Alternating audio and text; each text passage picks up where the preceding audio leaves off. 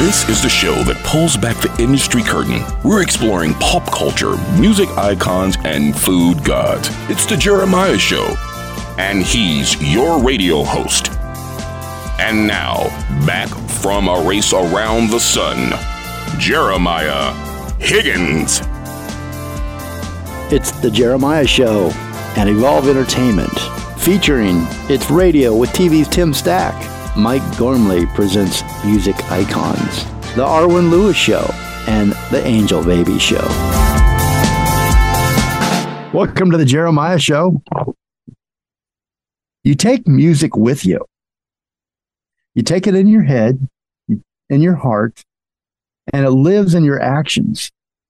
Music marks the milestones in your life. It marks the minutes and the hours, the days, and then the years. Music comes back to you. It is found, and then it's lost. A favorite but discarded song will re-enter your life when you least expect it, and it can bring back memories, or it can open old wounds.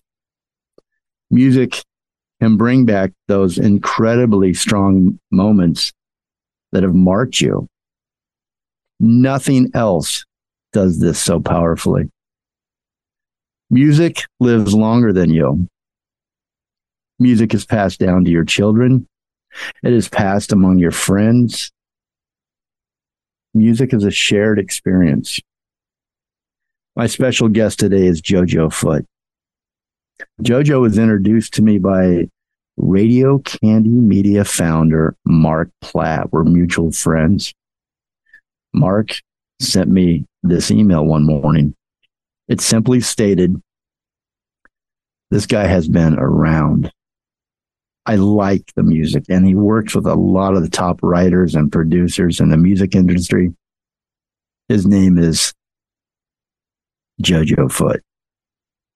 So the introduction was made, and Jojo and I made quick friends, and he shared his music with me, which I will in turn share with you on today's episode. Throughout the show,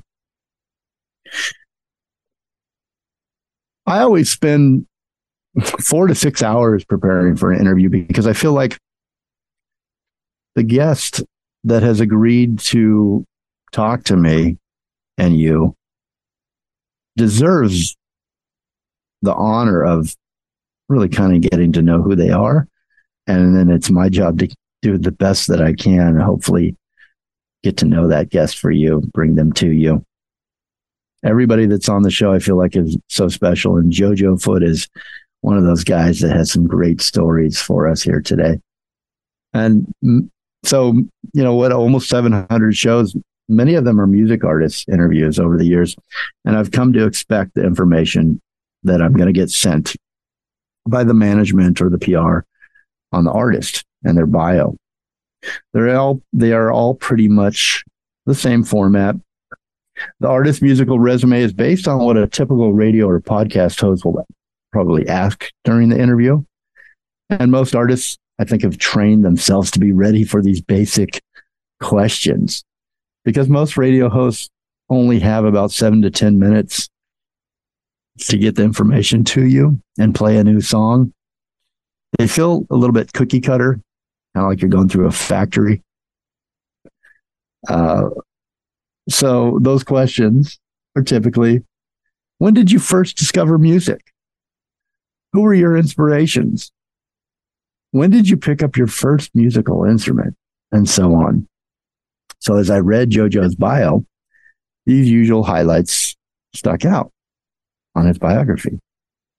But when I finished reading, I thought, this didn't tell me who Jojo Foote is as a person, as an artist, the human being. I wanted to know more. So as I pondered and prepared my questions for Jojo, something began to stick out to me on the bio. It was the various cities and towns that he had lived in. And I began to imagine the roads, the valleys, the nights, and the days in between in Jojo's musical journey. Because oftentimes it's those small towns or those big cities that we come from, those small neighborhoods, and the friends and the experiences of our youth into adulthood that shape us the most. Those places often become, as I've been told through the many years of interviews, that the cities and towns and people become a almost a muse for the artist, based on loves found, loves lost, inspiration and lessons learned. So following the calling of the music, JoJo's journey took him from his hometown of San Francisco to Los Angeles. And it reminded me of these lyrics in a song by uh, Counting Crows, Missus Potter's Lullaby. Well, I woke up in mid-afternoon, because that's when it all hurts the most. A dream I never know anyone at the party, and I'm always the host. If dreams are like movies, then memories are films about ghosts. So I'm going to take you into these cities and down these roads in JoJo's life with him throughout this interview. Stay with us. It's a really great story. I'll be right back.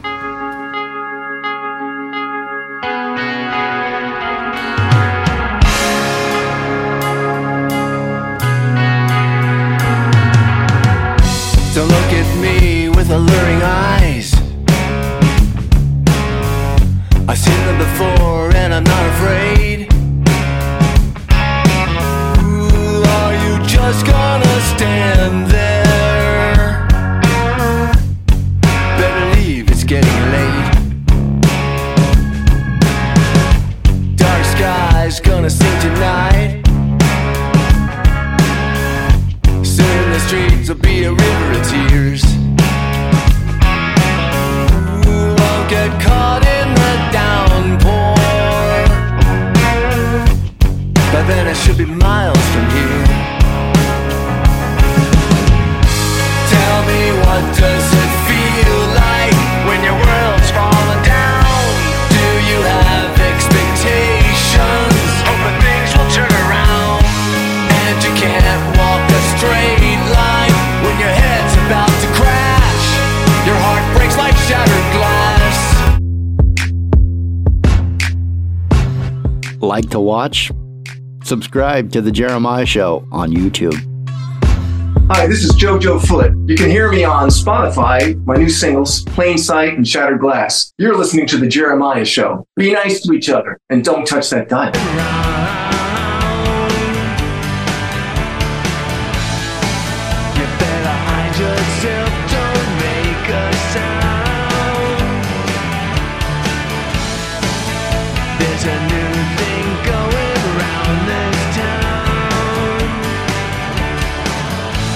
Welcome back to The Jeremiah Show. We're in San Francisco with JoJo Foote. All right, JoJo, I want to get to know you, like I said in the intro there. Um, so let's start with, like, where did you live in San Francisco? Where did you grow up? I was born and raised in San Francisco, and I grew up on a town about twelve, fifteen miles south of the city, a uh, little bedroom community called Belmont. And I had eight brothers and sisters, and we shared one bathroom, and that's a true story. Okay. Eight that could be a whole show in itself, though. Yeah, that's that's a whole episode. Let's do five segments. Yeah. All right, eight brothers and sisters. You shared one bathroom, small yeah. house. I can. I'm yeah. imagining that. That's crazy. Yeah. All right. So, what what was the street that you grew up on? Can you say? Um, I I could if you'd like to hear it. I mean, I, I, are your parent is your family still there? I don't want to, you know, no, no, address. No, okay. It was on Hillman Avenue. So fans, stay away. I don't live there anymore. What was it called? Golden Avenue? Hillman.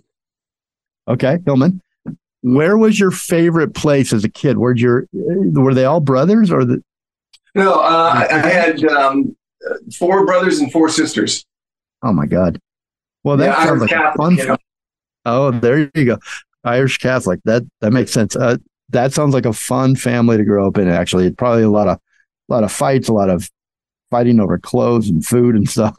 That's oh, I imagine. It was just but, fun uh, watching the two older sisters get ready on dates. because I would uh, be I was the eighth in line, so I was pretty young, and I used to go in there and just mess with them all the time. So, so the oldest were t- the oldest of your siblings were t- were sisters. There were two sisters. Yeah, two sisters. Uh, Maureen and, and Janice were my older sisters, and um, they would be getting ready in the bathroom to, for a date or something like that when they were probably sixteen or so, and I'd be like five or six, and I would go in there and you know, you know, see some of their clothes, and I'd take it and run, and they would just be chasing me all over the house. Give me back my clothes, you know. They were just, you know, typical little brother, typical yeah. little brother, little devil. I was, yep, I was. They hated you and loved you at the same time. I'm sure they loved you more than they got mad at you. Yeah, we have a great relationship now, but back then it was, uh, you know, stay out of my way kind of a thing. Yeah, out of my room. That's the duty of a small brother, though. That you were just fulfilling your obligation under the yeah, contract, absolutely. On the little brother contract. Well, it was. It, it, it, my father used to, you know, come home and he would read the newspaper, and he would be putting, he would put cotton in his ears. And I used to wonder one, you know, you know, why did he do that all the time? Because there was so much commotion, he just tuned everything out. And he would take one ear, plug out, and say, as long as you boys aren't killing each other, I don't need to know. And he put it back in and start reading his paper. That's a smart, smart man. He had to unwind after work, huh? What did your yeah. father do? Uh, he was a supervisor for California Water Service. Um, he, to describe him, he looked like Henry Fonda. And he talked like Henry Fonda because they were both from Nebraska. So they had that very Midwestern, mellow kind of tone and dry humor. Um, he used to just have all these little funny little sayings. And I, I still use them to this day. And I used to hate them when I was a teenager, especially because your dad would embarrass you. If one of the kids said, you know, hey, wait, wait for something, he'd say, wait, that's what broke the wagon down. Or if you said, you know, hey, he'd say, straw's cheaper. Uh, things oh, like that. Awesome. Yeah, he was he was just a character. He must have got it from my grandfather, who I never had the pleasure of meeting, but uh, that dry wit kind of carried over to me a little bit. But uh, I, I yeah, actually it was quite, quite a household of kids. Let's just say that. And and he had he would he, how he kept his sanity through it all, I'll never know. Man, crazy. Do you have any kids? I have two daughters. Two daughters. Yeah, I do. Very yeah. cool. So. so Your father uh, was the supervisor. Yeah, so with the California Water Service. Okay, and your mother, I imagine, she with all those kids, she she probably had to take care of all of you and raise you, right? Yeah, she, she stayed home mom until I think until the youngest, my younger sister, turned you know teenage years, or, or maybe thirteen, fourteen. She took a job at the uh, Hilton Hotel in the uh, gift shop. Mm. She just. You know, just she needed to get out. yeah. Um, but what an important job. And um, obviously she did a great job. Of, oh, yeah. No, she what was, I know of you so far. Very strong Irish mother. She was from Boston, and her parents were immigrants from Ireland. And um, she had the, the greatest Bostonian accent. And uh, she never understood what the accent was, but, you know, everything was pop the car. Yeah, oh my God, you know. you know, I think it, I think the Boston accent, the str- the heavy one, is my favorite accent.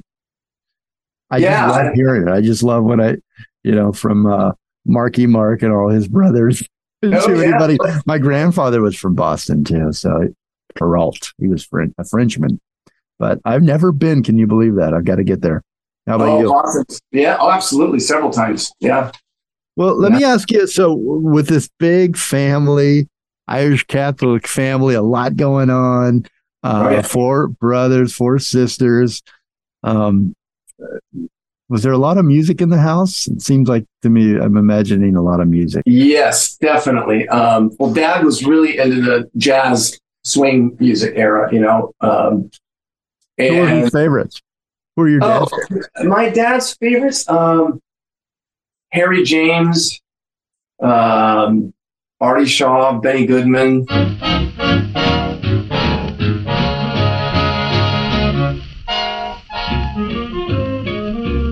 He actually saw Benny Goodman perform uh, my, my dad's a lot older than me because I was so young when I was born. I was the eighth, you know.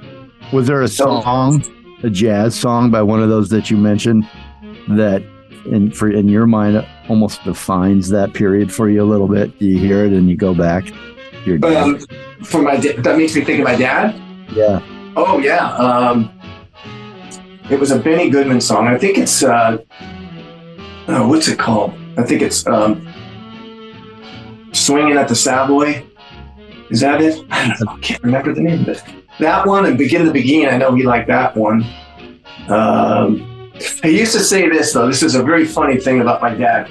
Because my older brothers, you know, would talk about the pop bands and, you know, various groups that came out, and, and used to get into arguments with him about, you know, because he'd always be saying, you know, you know, that your music's too loud, it's whatever, you know, then you listen to Led Zeppelin or The Who or The Beatles or something. But one day, my brother was talking to him and saying something, they were talking uh, about greatest composers. And my dad was, of course, mentioning people like Gershwin and some of the classics, you know, that uh, that he liked, and, and, and some of the jazz artists from, you know, Count Basie to Benny Goodman and Woody Shaw. And he, my brother would say, you know, Dad, the, the, the John Lennon and Paul McCartney are the greatest musical composers ever. And he, he looked straight in my brother's eye and said, you know, the only good Beatles song is when it's performed by Harry James. And I guess Harry James had covered one of the Beatles songs. I think it was Michelle or one of those songs. So he says, I like the Beatles when they're played by somebody else. Somebody that I love. Yeah. Something, yeah. He, um, he, he, It's his way. Of, uh, so you're an incredible musician, incredibly talented. It, does it run in the family? Was were there musicians before? Because your um, father and your mother weren't musicians, or were they? I mean, how did the no, how did the music uh, find you? No, my dad uh, he played the clarinet a little bit, very amp, you know, just for fun kind of a thing. And my but my older brothers, uh, three of them could play. Well, my oldest brother played sax and clarinet in like marching bands in school. And, uh, but my two other brothers, the middle ones, both played guitar. And one of my brothers went on to Broadway and got, it was very big on acting. He got actually got a scholarship in drama, uh, to Notre Dame. And he dropped out after one year because his drama teacher just said, you are ready for stage, bigger things right now. So he went off to New York and did theater, and but he was also an incredible musician. Um, I mean, technically better than me, you know. Um, I, I, maybe I, I got more of the songwriting trait, you know. But him as a musician, was, I learned a lot from him. You know, picking up on things and you know, style of music, what he was playing, techniques, things like that. Um, I mean, I'm a guitar player, but I played bass in my bands usually. I've only I played guitar in some bands, but um, I'm more considered a bass player. When I did do a session or whatnot, I'm usually it's for my bass playing than it is my guitar playing. But um, and then my other brother uh, played guitar, uh, but never took it any further than just, you know, parties and things like that. But yeah, I got a lot of influence from my family in terms of listening to music, understanding it, and just the raw emotion of it, picking up on, you know, you know, how songs are written. And I was really interested in that from an early age. I mean, I started playing guitar around the age of six because there were guitars lying around. But where I was at a disadvantage was being born left-handed. My other brothers were right-handed, so I couldn't just play their guitars right-handed. I had to flip them upside down, play them, play them, uh, play the strings upside down, and have to kind of make chords out of it. What an um, interesting way to learn the guitar. It was really the only way to do it. But I did it, and I got pretty good at it. And by the time I was around twelve or thirteen, I really started to want to write songs, write my own songs, you know. So I was, you know, listening more to composers, I mean, you know, songwriters of that era, and of classic rock, like going back Beatles, Stones, you know, Pete Townsend, but also the current stuff that was out. And uh, I found myself, it found found myself uh, being really troubled by trying to figure out some of these chords because my guitar was upside down, these strings were upside down. And a friend of mine said, well, why don't you switch the strings around, you know? And again, I'm about twelve years old, so I didn't have the foresight to go, oh, duh, that's a good idea. And then I could learn the co- chords proper.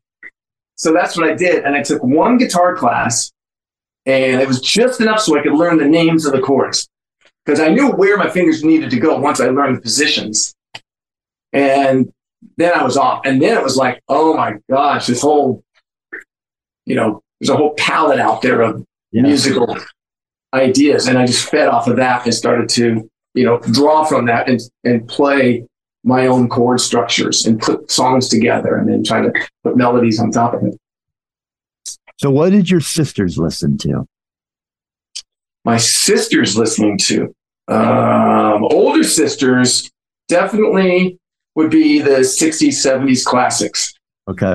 How about your brothers? You were Led Zeppelin, Beatles that you mentioned. Yeah, they were, yeah, same, kind of the same. I mean, okay, uh, so you were all, the kids were all listening to one type of music, right? Is that right? Oh yeah. And yeah. then, but you, did you appreciate the jazz, or was it, was that just the first thing that you were exposed to really from that your dad loved? Uh, I'll, I'll, I'll tell you a, a quick little story if I may. Um, when I was ten years old, my dad took me to see Woody Herman and his Thundering Herd. The name Thundering in the band name is enough to lure my attention. Yeah. Got mine. That's like the way you're putting it. Um, so I went because, sure, when you're ten years old, you get to go out at night to a concert. Sure. Um, had you been, had you been to a concert yet before this? No.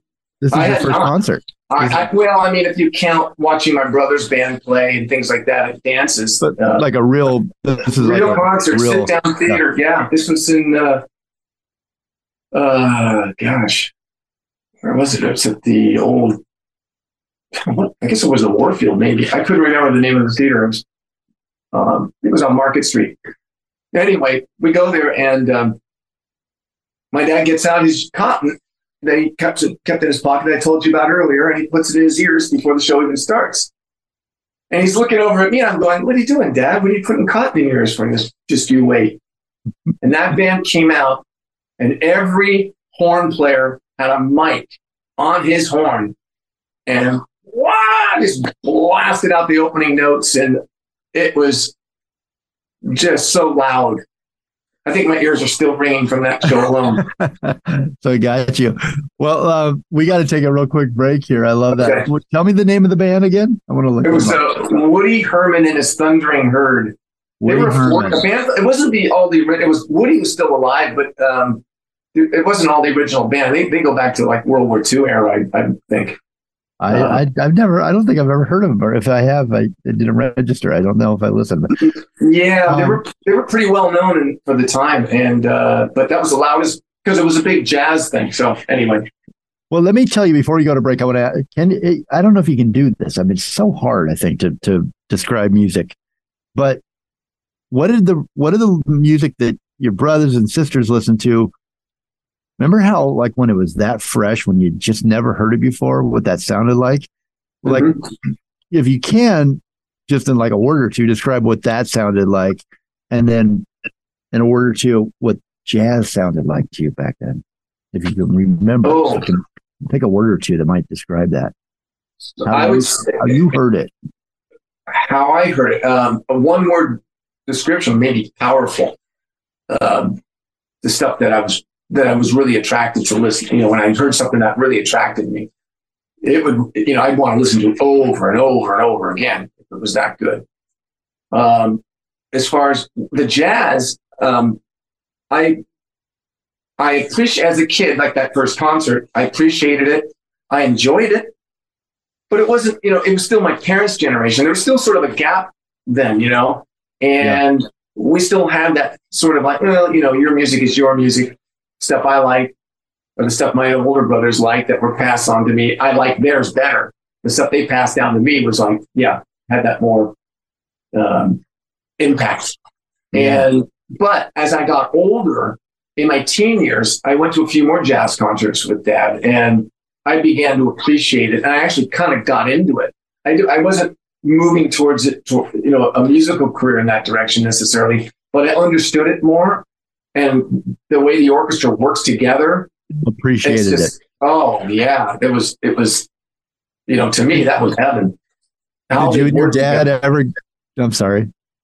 You yeah, know, just how that. the bands work together. It was like heaven yeah. in a bottle, or you know, and wow, yeah. they're Magic. so yeah. I think powerful is a great way to great way to describe, you know, how you when you're a kid, how that feels and sounds. Music, you know, that's new to you, and it's just wow. There's nothing else something. matters after that. You know, you hear something. How, how's it making, yeah, and how's it? Why? Why do I feel this way? You know, like why am I getting this energy? um, right. Did you ever go to? We got to take the break. I'm, I'm way over, but did we? Uh, did you ever go to Birdland in New York City with your dad? No. Or on your own? No, I did not go to Birdland Jazz Club. Yeah, uh, I know. The, yeah. Yeah, the, the owner is a good friend of the show. I was just wondering if you'd been in there. Um, all right, we got to take a real quick break. This is great. Did I tell you it was going to be a great story? Jojo Foote. He's my special guest today. He's a music artist. He's a songwriter. He's a session player as well. He's on Facebook and Instagram. You can find him at Jojo Foote. On Instagram, it's actually Jojo Foote ninety-eight, but I think you get Jojo in there and it pops up. It did for me anyway. And follow him like I did, and keep in touch and on track of what Jojo's up to. And it's always something good. In fact, I want to congratulate you. I don't know what date this is. I could probably find out. It was only one week ago. You made it to the number one spot on Radio India Alliance, the top ten. There's seventy-five, and you got to number one. Jojo Foote, his new single is Plain Sight. Um, it's just incredible. We're going to play some music for you here. Let me tell you what we're going to go to break with.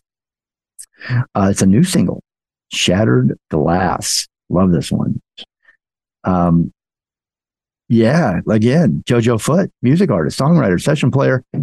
Follow him. You can go to jojo foote dot bandcamp and buy his music, but you can also follow him anywhere, Spotify and all the major music uh, platforms. We'll be right back. Here is Shattered Glass by Jojo Foote. Tell me I'm wrong.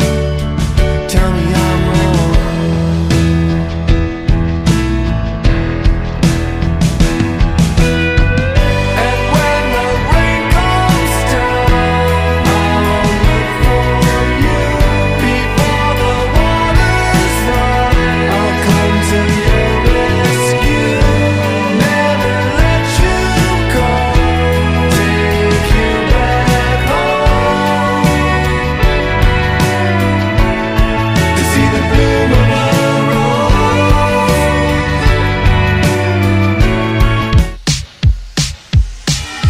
Keep up, will ya? There is a lot going on here. Subscribe and always be in the know crowd.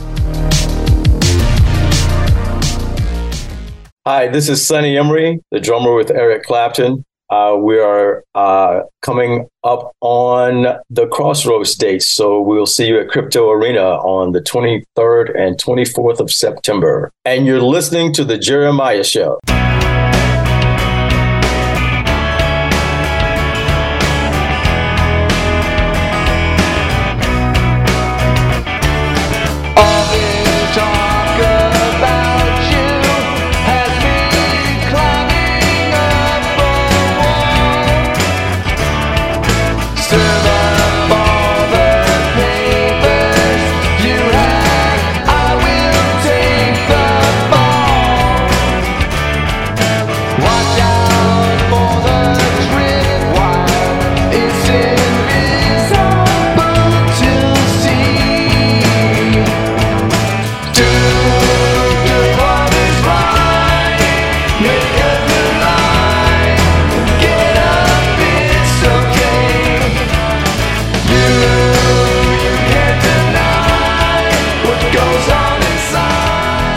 Welcome back to The Jeremiah Show. Oh, we are in San Francisco.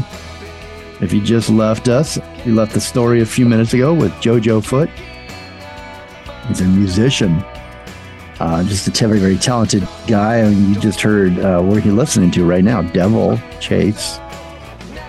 Uh, welcome back. Good. Yeah. So in San Francisco is where we left you. He's got eight, four brothers, four sisters, big Catholic, Irish Catholic family. They live in San Francisco. They're sharing one bathroom. How's that? How's that for an image? um, it's a house full of music, a house full of love, it sounds like, and a dad that appreciates jazz. What did your mom like to listen to? Uh, it, mom liked a lot of contemporary stuff, believe it or not. Uh, I mean, she liked the classic stuff of her generation, but she also, you know, she liked the Beatles and not the, the hard-edged bands, but the ones that were, you know, more the singer-songwriter types. But, um, yeah, I mean, she was she was really supportive of, of what we liked, kind of. But, um... So you guys weren't fighting over the radio or the the stereo or whatever too much, it doesn't sound like. It sounds yeah, like you guys um, appreciate it. No, I mean, my dad had a pretty good sense of humor about it. He used to love to make fun of our music and, you know, and, and, and make up words to what he thought they were saying, which would be hilarious. You know, I used to have friends that said, I just want to go over to your house so we can listen to your dad. And they would want to come over and get all, you know, they'd be all stoned and stuff. And they'd come over and want to, just to hear my dad say weird stuff. So they'd be laughing like hysterically. I don't know, what's so funny, you know? It's just, he'd yeah, make up words to Led Zeppelin songs that would just have you in stitches. Yeah. You were saying before the break that um, your dad dad has these like old time, old timey type sayings that are really corny. You got yeah, yeah. one for, I like them. Do you got another? You, you have a, uh, you know, I'm trying, trying to think. I know, uh, let me think. Well, you know, when so I told you before, when someone says wait, that's what broke the wagon down, he'd say. Yeah. um, hey, straw's cheaper. Um, uh, whatever. He'd say, um, I wouldn't go so far as to say that. He'd say that a lot if you said something serious. um, you know, um, I don't, there was just a lot of them. I mean, uh, he would say, say for things like, you know, Washington's birthday would be a holiday. So now it's President's Day, but it was Washington's birthday. He would say it's, it, it's George Berthetton's wash day, you know, things like that. Okay. All right. So by the age of thirteen, you started writing your own songs and you were, you started performing in local cover bands. Mm-hmm. Um, I'm going to kind of flash forward a little bit if you don't mind. Well, Please. actually, let me let me ask you, were you alone when you were doing this? Were you popular? Like, were you one of those angsty teenage kids that's in the room writing and music and, you know, no, or, I mean, or I was, you, you know, describe that time. I was, I was, to be honest with you, kind of, um, I wouldn't say a loner, but I was kind of in a, you know, a little bit of a smaller clique, if you will, if they were, you know, called cliques in high school. Um, I was pretty subconscious of my older brother doing the theater thing, and he was very popular in high school. So by the time I got there, I was, you know, someone's little brother. It was that, more of that. But, you know, sometimes you can use that to your advantage too. So, I mean, it was great for getting introductions to girls and things like that. So, right. Oh, you're his brother. Yeah. Something like that. Um, but, you know, no, I, I really, um, I mean, I, I didn't have any, you know, real bad issues, but I was, you know, kind of a loner in a sense. I, I mean, a loner in the sense that I didn't hang with a big group of people. It was just a select few friends that were, you know, mostly musicians that, or that were into putting a band together. And, and it became kind of like our little family, little group, and really didn't care about, you know, other cliques in school and things like that. I mean, you know, just wanted to make music. I knew what I wanted to do when I was thirteen. I wanted to do this. I had which, no desire to do anything else. Yeah. Which took you down the coast to Los Angeles. Um, yeah. And I was just thinking about my, my own time in Los Angeles. I moved there when I was in my mid twenties, and, and truthfully, I was a little scared because I, I watched Colors and Training Day, those movies, you know, with gangsters. Yeah. And um, now, I you know I realize how silly that was to be scared, but for all of its dirtiness and its crime and glamour and everything, I think there's something pretty uniquely special about L A. I mean, I really love L A, and I, people You say, what? How could you love L A? Um, I love what is, that it's difficult. I love that it's sometimes easy. I, you know, I, in my mind, it's a, it's a, I would describe it as like a, a temptress of a city. The streets are lined with the palm trees. Yeah. You know, white stucco mansions. Um, but there's also this darkness behind its facade. Like it's, it's really, it's raw, it's real. Would you agree with that? Yeah. Um, it's, you know, when I first moved down there, it, I was in a band called The Missionaries. I, I was a, a co-writer in that band um, with another singer-songwriter, um, Zane Drake. And we put this band together, and we got an opportunity. We got a spec deal at first with a recording studio in L A. And um, out of that, we got a small record deal with, uh, when we were being courted by M C A Records. And there were some issues with what they wanted to do with our demos and things like that. You know, they wanted, yeah, how much interest there really was, we don't know, based on what they wanted to do. If they did sign us, how much control they had.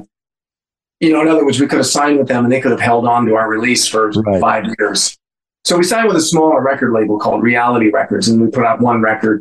And then when that band disbanded um, in L A, uh, I stayed and, you know, started playing with other musicians and met more people and did a few session jobs. And then I ended up playing with this folk singer, Frank. She had been signed to Island Records. And she was the first openly gay woman that um, got signed to a major label. So it was kind of, a, uh, you know, it sort of put her on the map in a different way than just the music, even though she was a really great singer.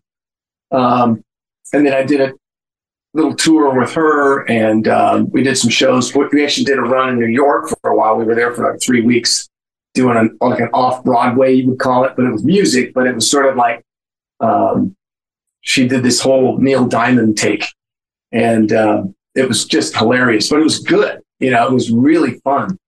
Um, did that, and then uh, from there, after that tour, I came back to L A and um, joined a few other bands, um, did a lot of demo work, and then I met this Irish singer who I mentioned earlier, Anne-Marie Cullen, and her and I uh, started writing songs together. And eventually, she had a band, and I played bass in her band, but I was also her co-writer for a lot of her songs.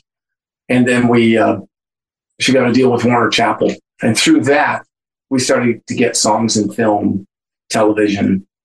So it was kind of fun. I mean, we got to actually, you know, uh, watch the whole process of recording and getting it to film or T V.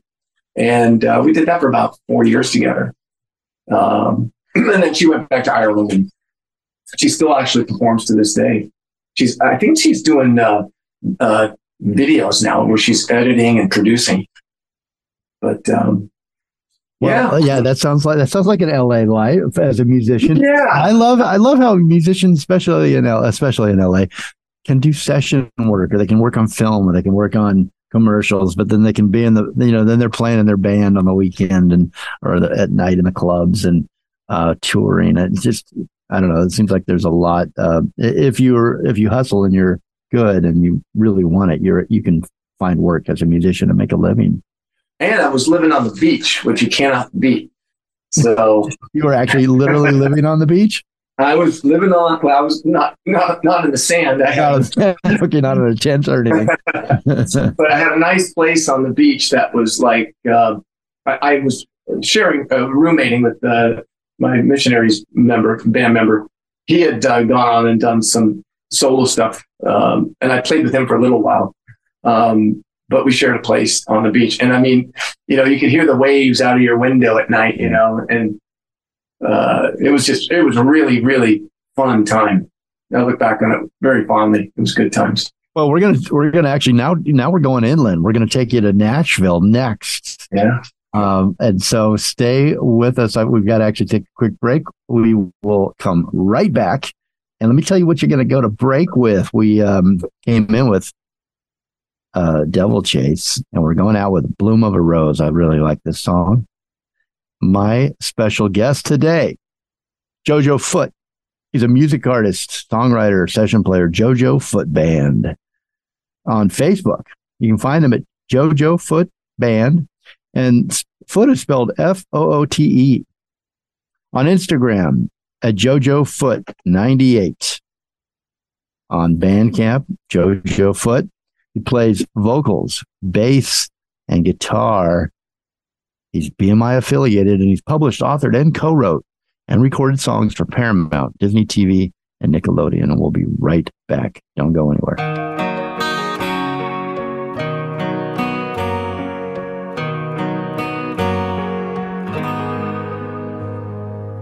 Six o'clock when I got the call from a nurse in Saint Paul, her voice trembling. She said, prepare your goodbyes, you don't have much time, so catch the next flight, better hurry. Pack up your bags and get going. The questions in mind I keep asking.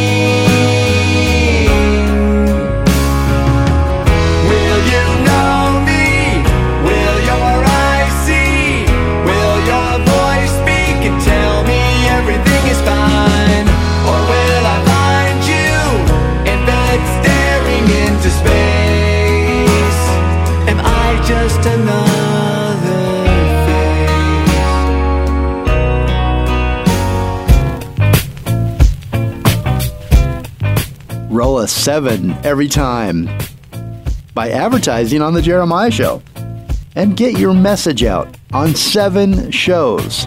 We're always on the radio.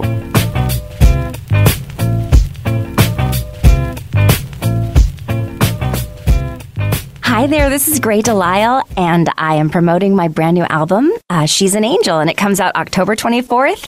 And you're listening to The Jeremiah Show. Before the next great song plays, let's pause to consider all the people who work tirelessly to bring us the music we love. Music Cares is music's leading national charity that provides a safety net of support and crisis relief for the music community. Everyone from musicians to tour managers, sound engineers to designers can rely on Music Cares to provide emergency financial assistance and essential resources in times of need. Find out how you can help at music cares dot org. That's M U S I C C-A-R-E-S dot org.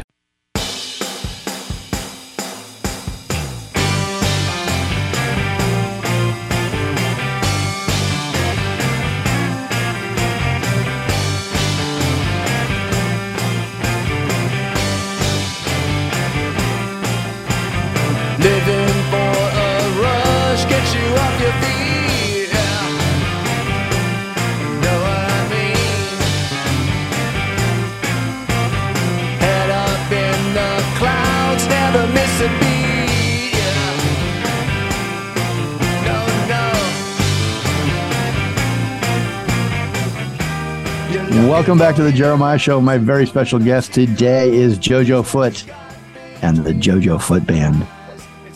Listening to his music throughout the show here, we've been traveling through some of the cities and towns that he's lived in his life and the, going over the milestones and each one of those. Um, we're now going over in mid, we're going, we're going what? East, I guess. We're going east into, into the country to Nashville. So, real quick, I vis- visited Nashville once on my way to Memphis and Graceland, and I spent a night, you know, popping in and out of the music venues, and I've always wanted to go back and spend, you know, more time there. There's so such great music, such great clubs and history. But I remember Graceland more clearly. It was a bright, sunny day, blue skies, not a cloud anywhere in sight. And the walls of Graceland were stark white, and there's broken glass embedded on the stucco on the top of the wall, probably to keep out the droves of Elvis fans who'd made the pilgrimage to see his home and jump the wall. Discouraged them, I guess, to jump the wall. The staff was uh, was protesting out front. They were all African American, and they were walking up and down in front of the gate at Graceland with signs. One of them shoved a handwritten, very poorly spelled flyer into my hand. And from what I could make out of it, they were very mad at Priscilla Presley for some reason. They felt they weren't being treated fairly, and they wanted everyone to know. And I couldn't help feel uncomfortable, sorry for them and on their side, and a little bit ashamed, even though I didn't know what was wrong. And but I felt a bit, little bit ashamed to be there at that exact moment. And it just always struck out, stuck out to me, that Graceland and uh, what happened that day. But me and my friend climbed the wall, and we stood high above the picketing staff, and our eyes took in Graceland from both sides of the wall. Jojo Foote moved to Nashville from Los Angeles, and he recorded his new E P there. Jojo, welcome back. Tell us about your Nashville and your Tennessee experience. Well, yeah, to clarify, I didn't move there, but I spent some time there to do my recording, uh, the latest one there. Um, how that happened was uh, uh, my producer, Jeff Trott, for this session. Um, I've known Jeff for years. We, we'd worked together on a session in L A. Um, anyway, he's also from San Francisco area too. So, um, we went back a few years. Um, I wanted to do another single, uh, that I had been thinking of recording back there anyway, but I wanted him to produce it. So I got in touch with him. And at first I thought maybe I'd have him come to L A and we could do it out here. He says, well, I got a better idea. Why don't you come to Nashville? So I did. So I went out to Nashville. I stayed with Jeff, and, uh, he produced my latest single, and we used, uh, you know, some members from Sheryl Crow's band, Miranda Lambert, Eric Church, um, just great, the best of the best of the Nashville session guys. In fact, uh, uh, my guitar player was named Guitar Player of the Year like three times in a row. His name is Rob McNelly. Look him up. He, he's a fabulous guitar player, great guy too. Um, we had Billy Justino on keyboards. He's Eric Church's Uh, musical director and keyboard player. And then, uh, of course, I played bass and some guitar. And uh, Fred Eltringham was the drummer, who's played with everybody from, well, he's with Sheryl Crow right now, but he's been with, uh, originally with the Wallflowers before that, and uh, Dixie Chicks, um, played with Ringo Starr uh, on a T V special, um, just played with everybody. And he is the sweetest guy. So it just came about uh, by Jeff assembling these players. So we got to hang out for a while and get to be friendly, and and um, just came up with some really great recordings, and and they're probably playing some of them now. But um, it was a great experience, and I'm hoping to go back in twenty twenty-four. Actually, I will be going back in twenty twenty-four. We just haven't finalized the dates to do a, a new recording, so I'm looking forward to that. So how did you live in Sonoma right now, right? And like, yeah. Uh, when did you move from Los Angeles to Sonoma? Well, after the, okay, so after the L A, I just kind of burned out on L A. Like everybody eventually kind of does if they're not from there. Yeah. Living on the beach was all nice. No, no, I love it, but I don't live there. So that, what does that say? Oh, you don't. Yeah, that's true. Yeah. Okay. No, I mean, I can love it, but I don't live there. So, I mean, I obviously don't love it that much. Well, I, I, my plan was to live there for three years, and it turned into twelve, almost twelve. So um, I just got to the point where um, we had some friends that lived up in Sonoma County, and we used to visit them all the time and loved it. And I always thought someday I'm going to come up here. And this is kind of where I wanted to live, even, you know, just it was my, it was a place I've always dreamed about living anyway. I can always go to L A if I need to do a session, but so I am. Right. Yeah. It's, al- it's always going to be there, and you can get to the big cities, but yeah, Sonoma is beautiful. I have uh, one of the best days of my life ever in Sonoma, but I'm not, I don't have time to tell it on this, on this show, but oh. I, I, it's so beautiful. And it is, but describe, and we don't have a lot of time. I've got three minutes left with you. And it's, it's okay. Gone too fast, but tell me about your Sonoma, and then what about Sonoma for people that haven't been there, like what, what inspires you creatively, creatively, creatively? Um, there's not as many distractions that I, that I think living in L A can kind of bring. Um, there's not a lot of, of a big music scene up here, believe it or not. It's, it's not a big music scene, um, but it's artistic. Um, of course, if you like wine, I'm not a big wine drinker, but I like it. Um, but that wasn't the reason I came up here. But it really does give you that kind of solitude in a way. It's just so beautiful and inspires you to write, you know, what I think is good stuff. But it just, it's, yeah, it's, it's kind of an inspiring place to, to live and to just be at peace with a lot of things. It's just, it's not the hustle and bustle of L A or New York. Yeah, it is. It really is. And, uh, you know, and tragically, and I know we don't have enough time to tell this story, but you lost half of your guitar collection. If you're watching the YouTube video, or if you, if you're listening, go to the YouTube video. Um, but Jojo has his guitars hanging behind him. Some of them, you lost half of them in a fire, in the Sonoma fires. Yeah, we did. Yeah. The whole house, the studio, everything went up, but, uh, we've rebuilt since. It was five years ago, but we're good now. And, uh, in fact, the song Devil Chase is partially written about that experience. So if anybody's listening, it's kind of a mm, off color, but it's the, the lyrics tend to kind of like draw from that experience. Well, we're going to go to break. We were going to end the show today with your new single that you're here to talk about. And um, right. It's Plain Sight. Do you want to set that up for us at all? Yeah. Uh, Plain Sight, uh, recorded in Nashville. And, uh, Uh, it's a song that's basically uh, sort of about the climate. It's sort of an apolitical political song in a way, because I don't really get into the the structure of politics when it becomes, you know, people screaming at each other. And Plain Sight is like, it's getting hard to hide in plain sight these days, where you just want to be kind of like left alone, but you gotta you gotta have an opinion on everything, it seems like. So I'd rather just sort of like, you know, just go about my business, but not hide from it, but, you know, not be bothered by the the constant, uh, you know, vitriolic attacks that political parties have and religious parties have and everybody else has towards one another these days. They can't just simply disagree and move on. So I'd rather just hide in plain sight and go about my business and make good music. I think that's a, that's a smart plan. I like that.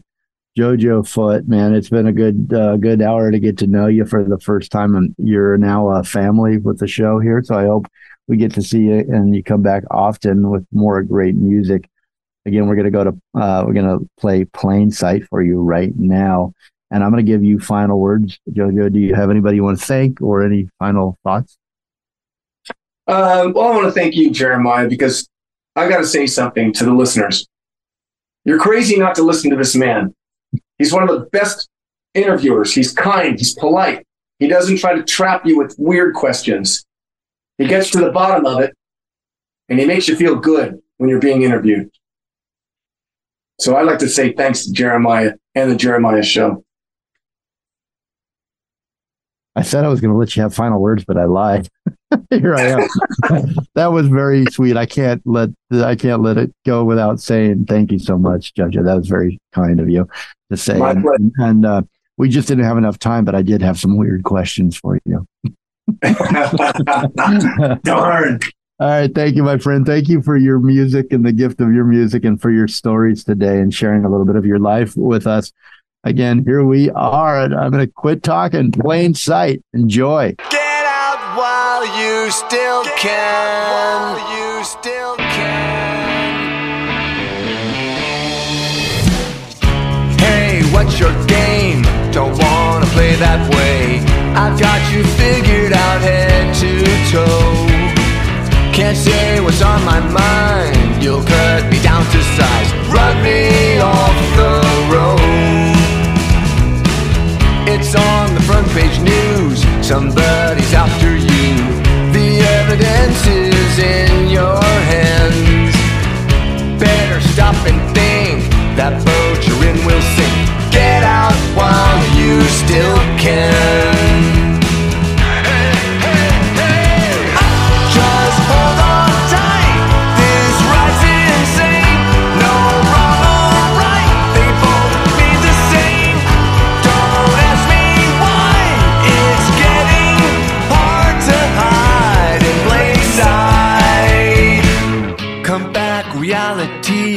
I miss you desperately. You had me fooled behind your disguise. Everyone is critical. Everything's political. Sick of choosing sides. Hey, hey, hey.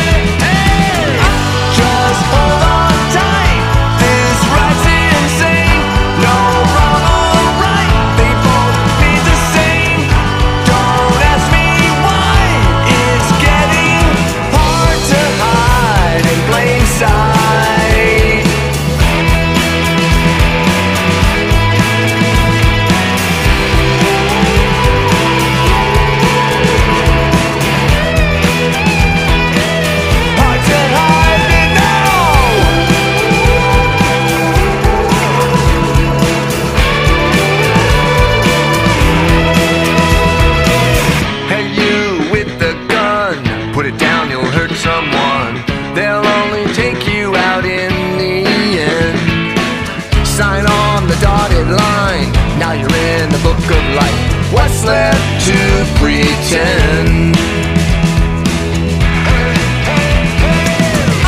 Just hold on tight, this ride's insane. No wrong or right, they both be the same. Don't ask me why, it's getting hard to hide in plain sight.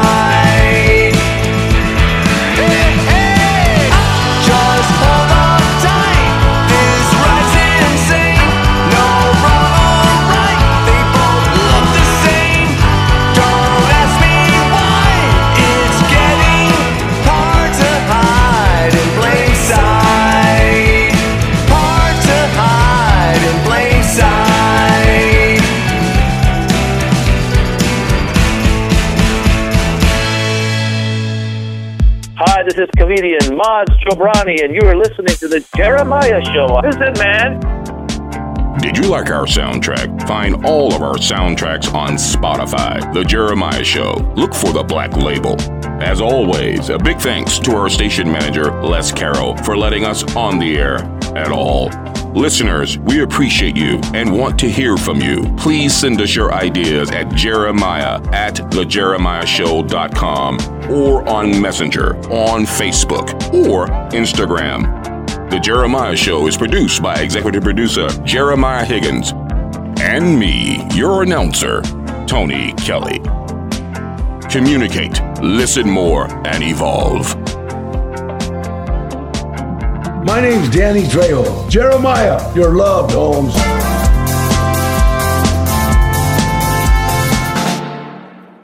You're so cool. You're so cool. You're so cool.